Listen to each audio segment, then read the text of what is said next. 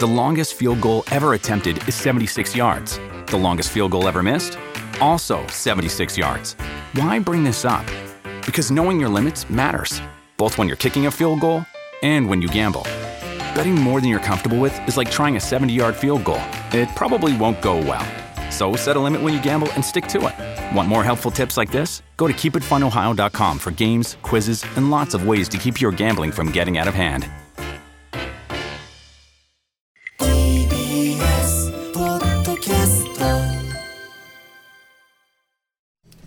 時刻は6時30分になりました。8月2日水曜日 TBS ラジオキーステーションにお送りしているアフターシックスジャンクションパーソナリティの私ライムスター歌丸です。そしてはい水曜パートナー TBS アナウンサーの日々真央子です。さて、ここからはカルチャー界の気になる人、物、動きを紹介します。カルチャートークのコーナーです。今夜のゲストは、アトロク初登場、展覧会仕掛け人、キュレーターの佐藤雅子さんです。佐藤さん、はじめまして、よろしくお願いします。はじめまして、よろしくお願いいたします。はい、いらっしゃいませ。ということで、展覧会仕掛け人、数々の展覧会をいろいろね、展開されてきた、はい、えー、佐藤さん、えー、ご紹介を日比さんからお願いします。はい。佐藤さんはですね、写真を中心とした展覧会のコーディネーター、キュレーターでいらっしゃいます。大学卒業後より展覧会、写真展の企画制作に携わり、退社後はパリへ留学されました。帰国後はフリーランスとして通訳、翻訳及び写真展の企画制作を中心に活動されていて、2012年展覧会企画制作会社コンタクト設立。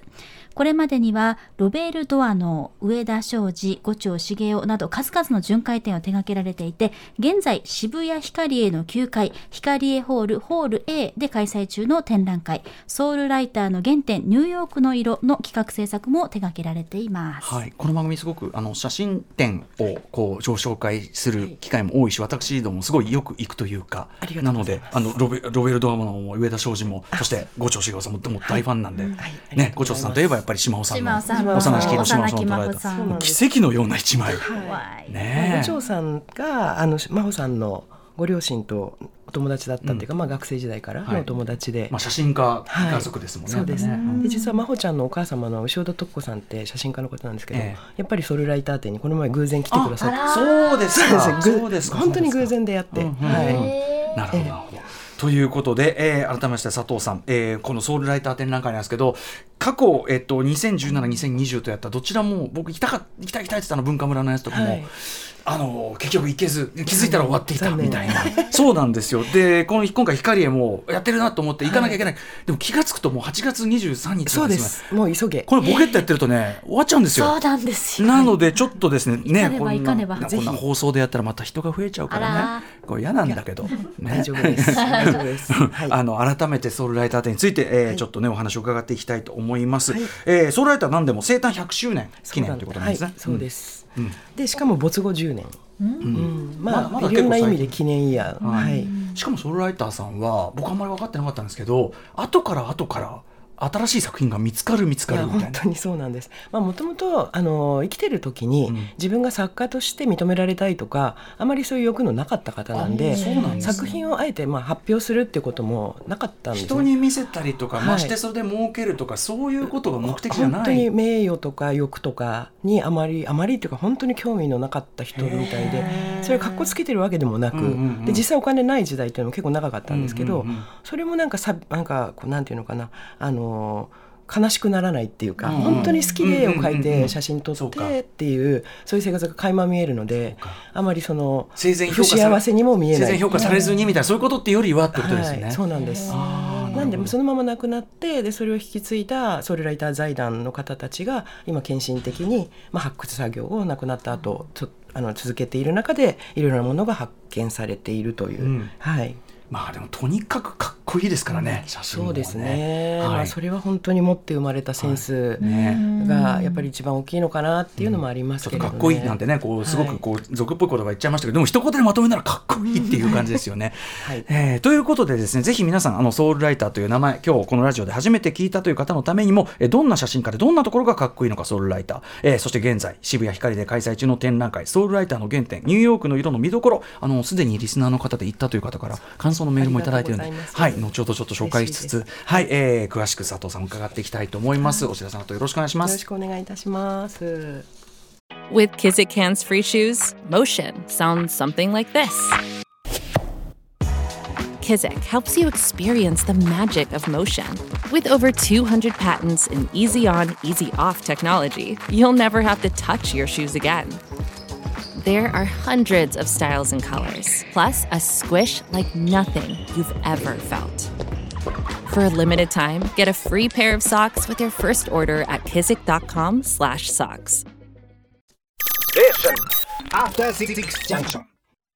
After Six Junction この時間はカルチャートークです。改めて今夜のゲストご紹介です。展覧会仕掛けに展覧会コーディネーターでキュレーターの佐藤雅子さんです。改めましてよろしくお願いしよます。ろしくお願いします。さあということで早速佐藤雅子さんに現在渋谷ヒカリエ9階ホール A で開催中の展覧会ソウルライターの原点ニューヨークの色の見どころなど詳しく伺ってまいりますえっと実はリスナーの方からのメールをいただいておりまして、はいちょっと後ほど出てくる話なんかもねちょっと関係するかもしれませんが、えー郊外の猫さんはソウルライター展、えーポジフィルムをプリントだけではなく、えーちゃんとスライドとして展示しているところも分かってんなという感じ。反射光ではなく透過光で見るソウルライター。色素晴らしかったです、えー前回の永遠のソウルライターも混雑している都内を避けて長野まで行って堪能してきましたという。めちゃくちゃお好きな方っていうことですね。おそらく新潟かな。ああ、そうですか。うん。はいはいはい、えー郊外の猫さんということでございます、ありがとうございます。さてということで、えー改めて。そうですね、もうそもそも私もビギナー組として初めて今日知るんだという方に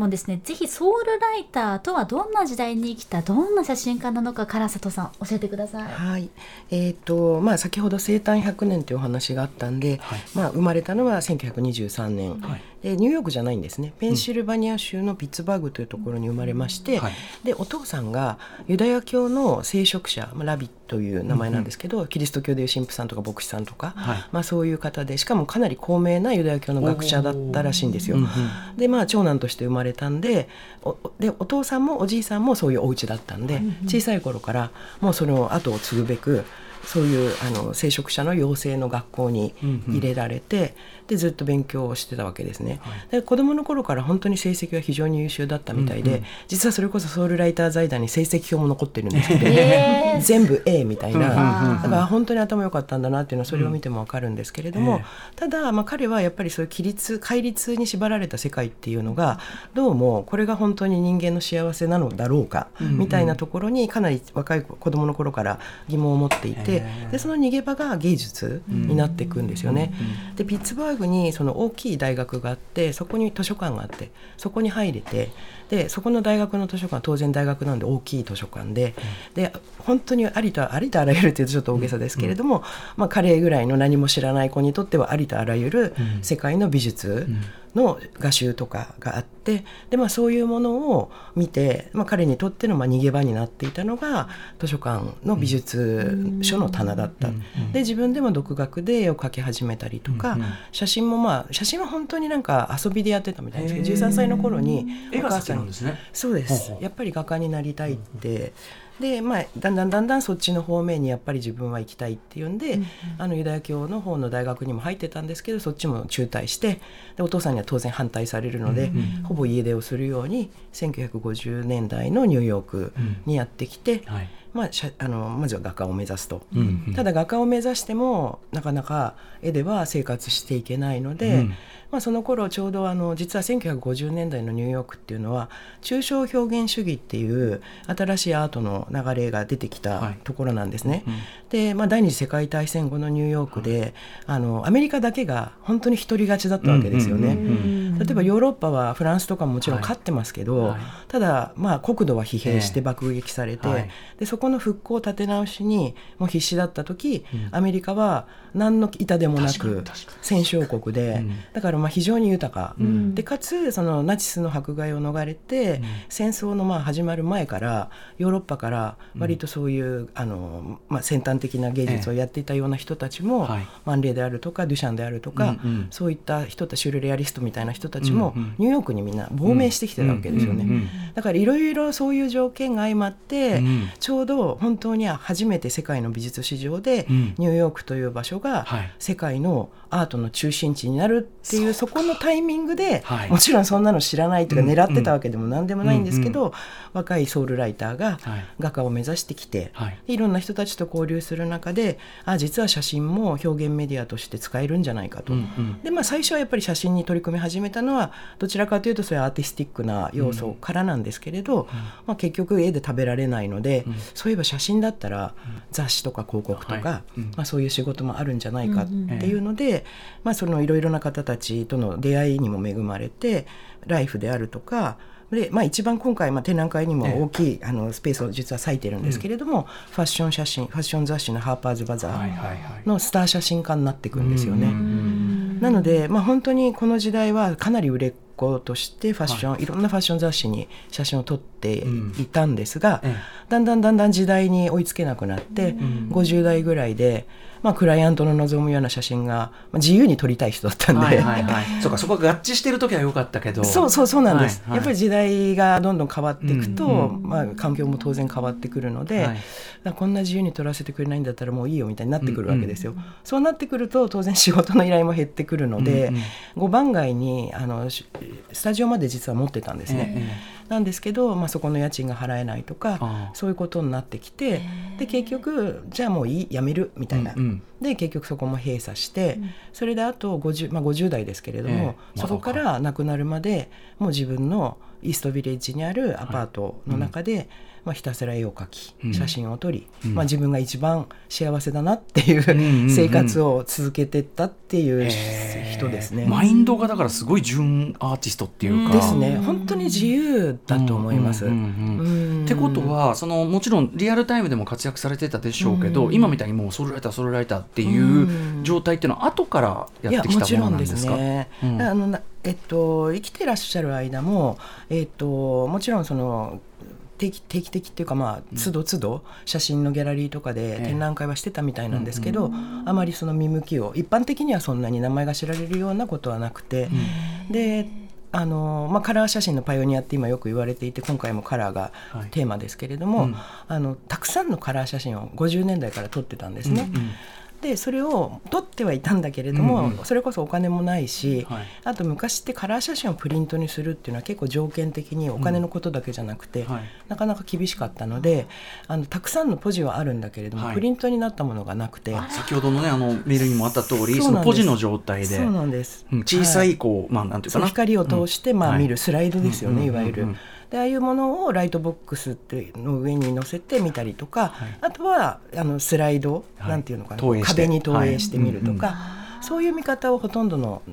あのやってたんですよ。だからこそさっきのメールで、ソウルライターをの写真見るのにこの形っていうのは分かってんなそういうことだったんですね。そうなんですまあ、ただ世の中に出るきっかけになったのはで周りの人たちが、まあ、素晴らしいカラー写真じゃないかと、はいだじゃあプリントをするお金を何とかして工面しようって言って、うんあの助成金をもらえることができてでそれで初めてプリントしたカラーの写真があまりにも素晴らしいので、うんうん今財団の代表になっているマーギット・アーブという女性がいるんですけれども、まあ、その当時あの彼の所属するギャラリーに勤めててその後アシスタントになるんですけど、うんうんうん。彼女がこんな素晴らしいものは絶対世の中にいろんな人に見てもらわなきゃって言って出版社をいろいろ掛け合う。発掘されるって感じだったんですね。じゃあ。で結局まあ最終的に、あの出版されたのがその「アリーカラー」というはい一冊で、これ僕多分復刻版っていうかね再発された本だと思うんですけど、はい。あの何年も前のですね誕生日にこの番組の構成作家古川光さんにプレゼントされたのがまさにこれで素晴らしい。超イケてるプレゼントっていうね。本当にセンスいい今 ガッツポーズってますが、うんサムズアップでございます。えじゃあこのアーリーカラーの写真集が出ることで本格的に世の中的にも再評価でえこんな人がいたのかっていうことで、まあ、写真集ってそういう意味ではいいですよね、はい。世界でこう流通していろんな人が見れるので。うんうんでそこが、えっと、80もう3歳になる年うんうん。だったんで、はいまあ晩年って言って89歳まで、ええ。あの生きてますけれども、うんうん。だからそこから一気にえこんな人がいたんだって言って、うんうん。まあ、カラー写真のパイオニアと言われ、うん。世界で、まあ、あのフランスのパリとかでも大きい展覧会をやったりとか、ん。まあ、そこからいろいろうん。うんソウルライターという名前がはい。世の中に知られるようになっていく。やはりもともと画家を志していて、すごく純アート的な発想で写真にも挑まれてるから例えばファッション写真をやったとしても多分その絵画的なというかな、その色彩であったりとか、レイアウトであったりとかっていうセンスがやっぱりすごくこう普遍的なアートとしてのなんていうかええ。価値みたいなものを、はい。たとえ広告的なものであっても、うんなんか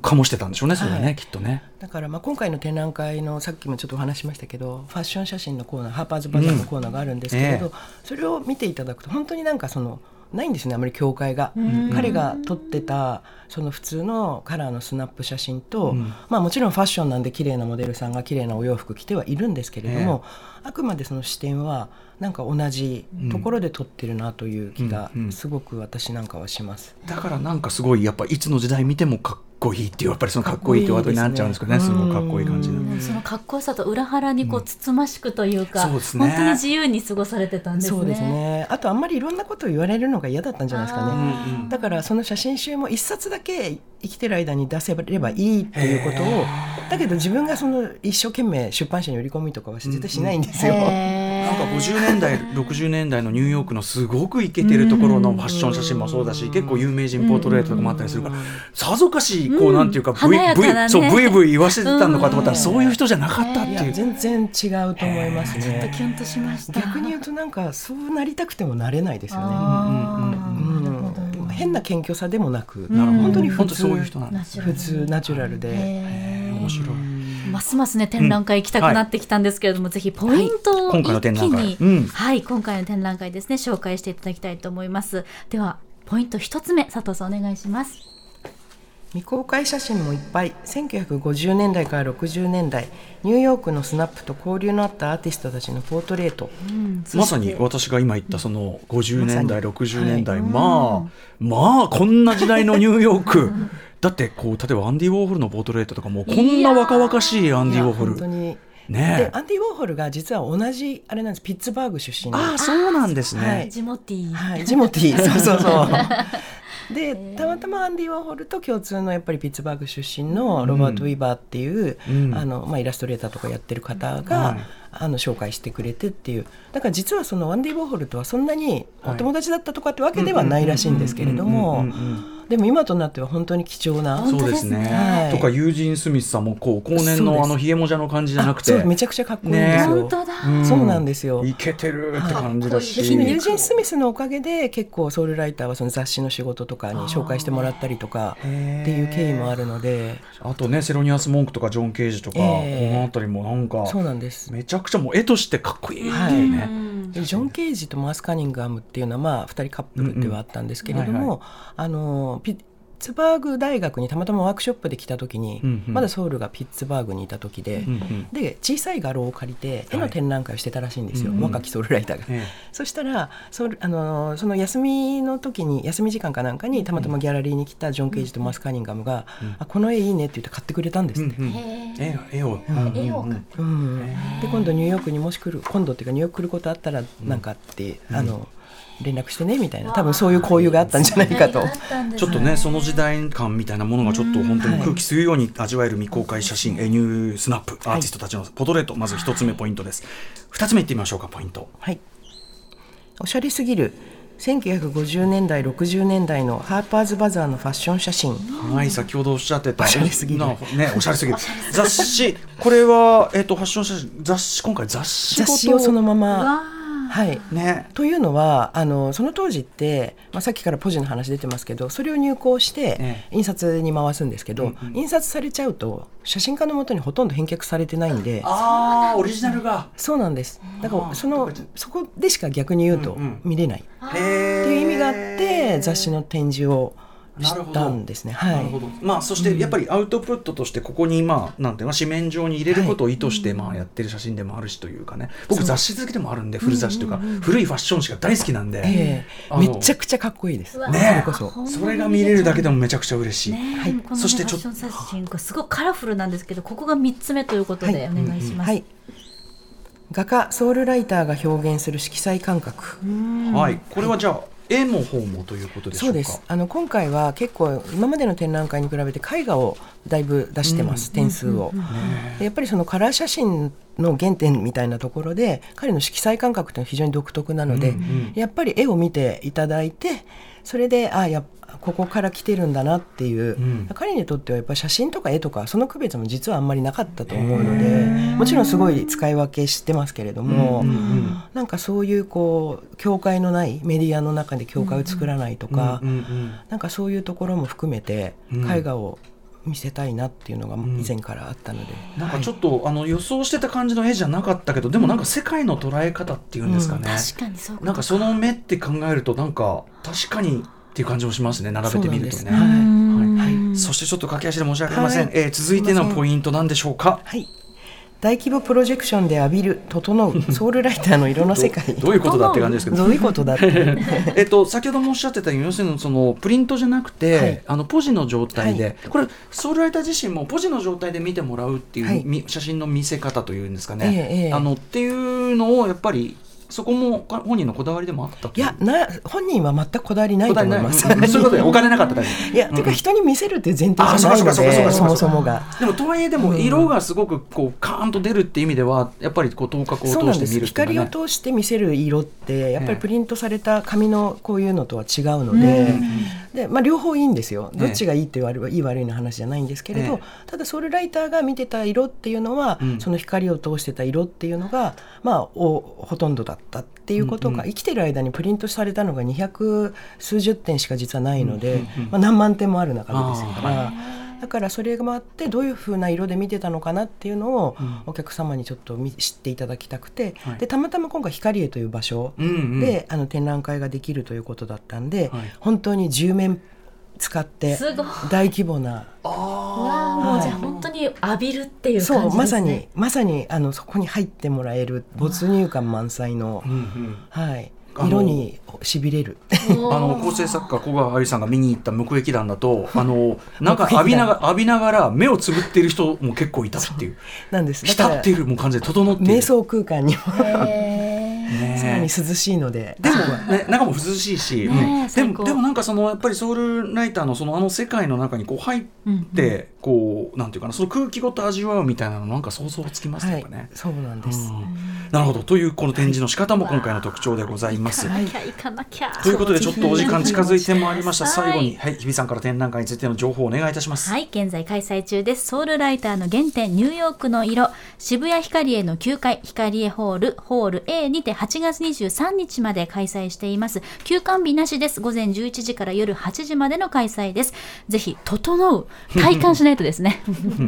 ねえーあのちなみにこれって事前予約とかは必要なんでしょうか？いやあの特に必要はないです。うんはいい当日行っても見られるわけですね大丈夫です。わかりました。ということで、えー8月23日までとはいえねボケっとしてるとあっという間に終わってす。まいますんでもう。8月ですよ。はい。えーちなみにごめんなさい同時開催で、あの光ホール B というのもあってそこであのタワーレコードの「ノーミュージックのライフ」とかをずっと撮ってらっしゃる、はい平間至さんの写真展もやってるので、はいあのまた違うんですけどジャンルが、ええぜひ両方見ていただくと写真どっぷりみたいな。ノーミュージックノーライフあの昼間さんに私どもらいました。2回ほども撮っていただいているので。ちょっと行かないそうなんですね。じゃあぜひぜひお待ちしております。はいはい、えーということで、えーここまでカルチャートーク。今夜のゲストは展覧会仕掛け人展覧会コーディネーターでキュレーターの佐藤雅子さんにソウルライター展お話を伺いました。佐藤さんちょっと今後とも新しいまた他の展覧会やるときはぜひお話伺ってよろしいでしょうか？もちろんです、はい。生放送で緊張しちゃいます。全もう全然こんなこんな感じでやってますんで、はい、気楽にお越しくださいませ。えー、ということで佐藤雅子さんでした。ありがとうございました。ありがとうご。ざいました。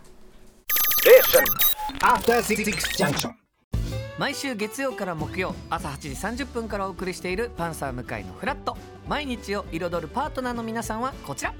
月曜パートナーの滝沢カレンです。火曜パートナーのココリコ田中直樹です。水曜パートナーの三田寛子です。そして木曜日は？横澤夏子です。ヤーレンズのデイ淳之介です。奈良原まさきです横澤夏子ちゃんとヤーレンズが各週で登場。今日も一日頑張ろうのきっかけはパンサー向井のフラットで。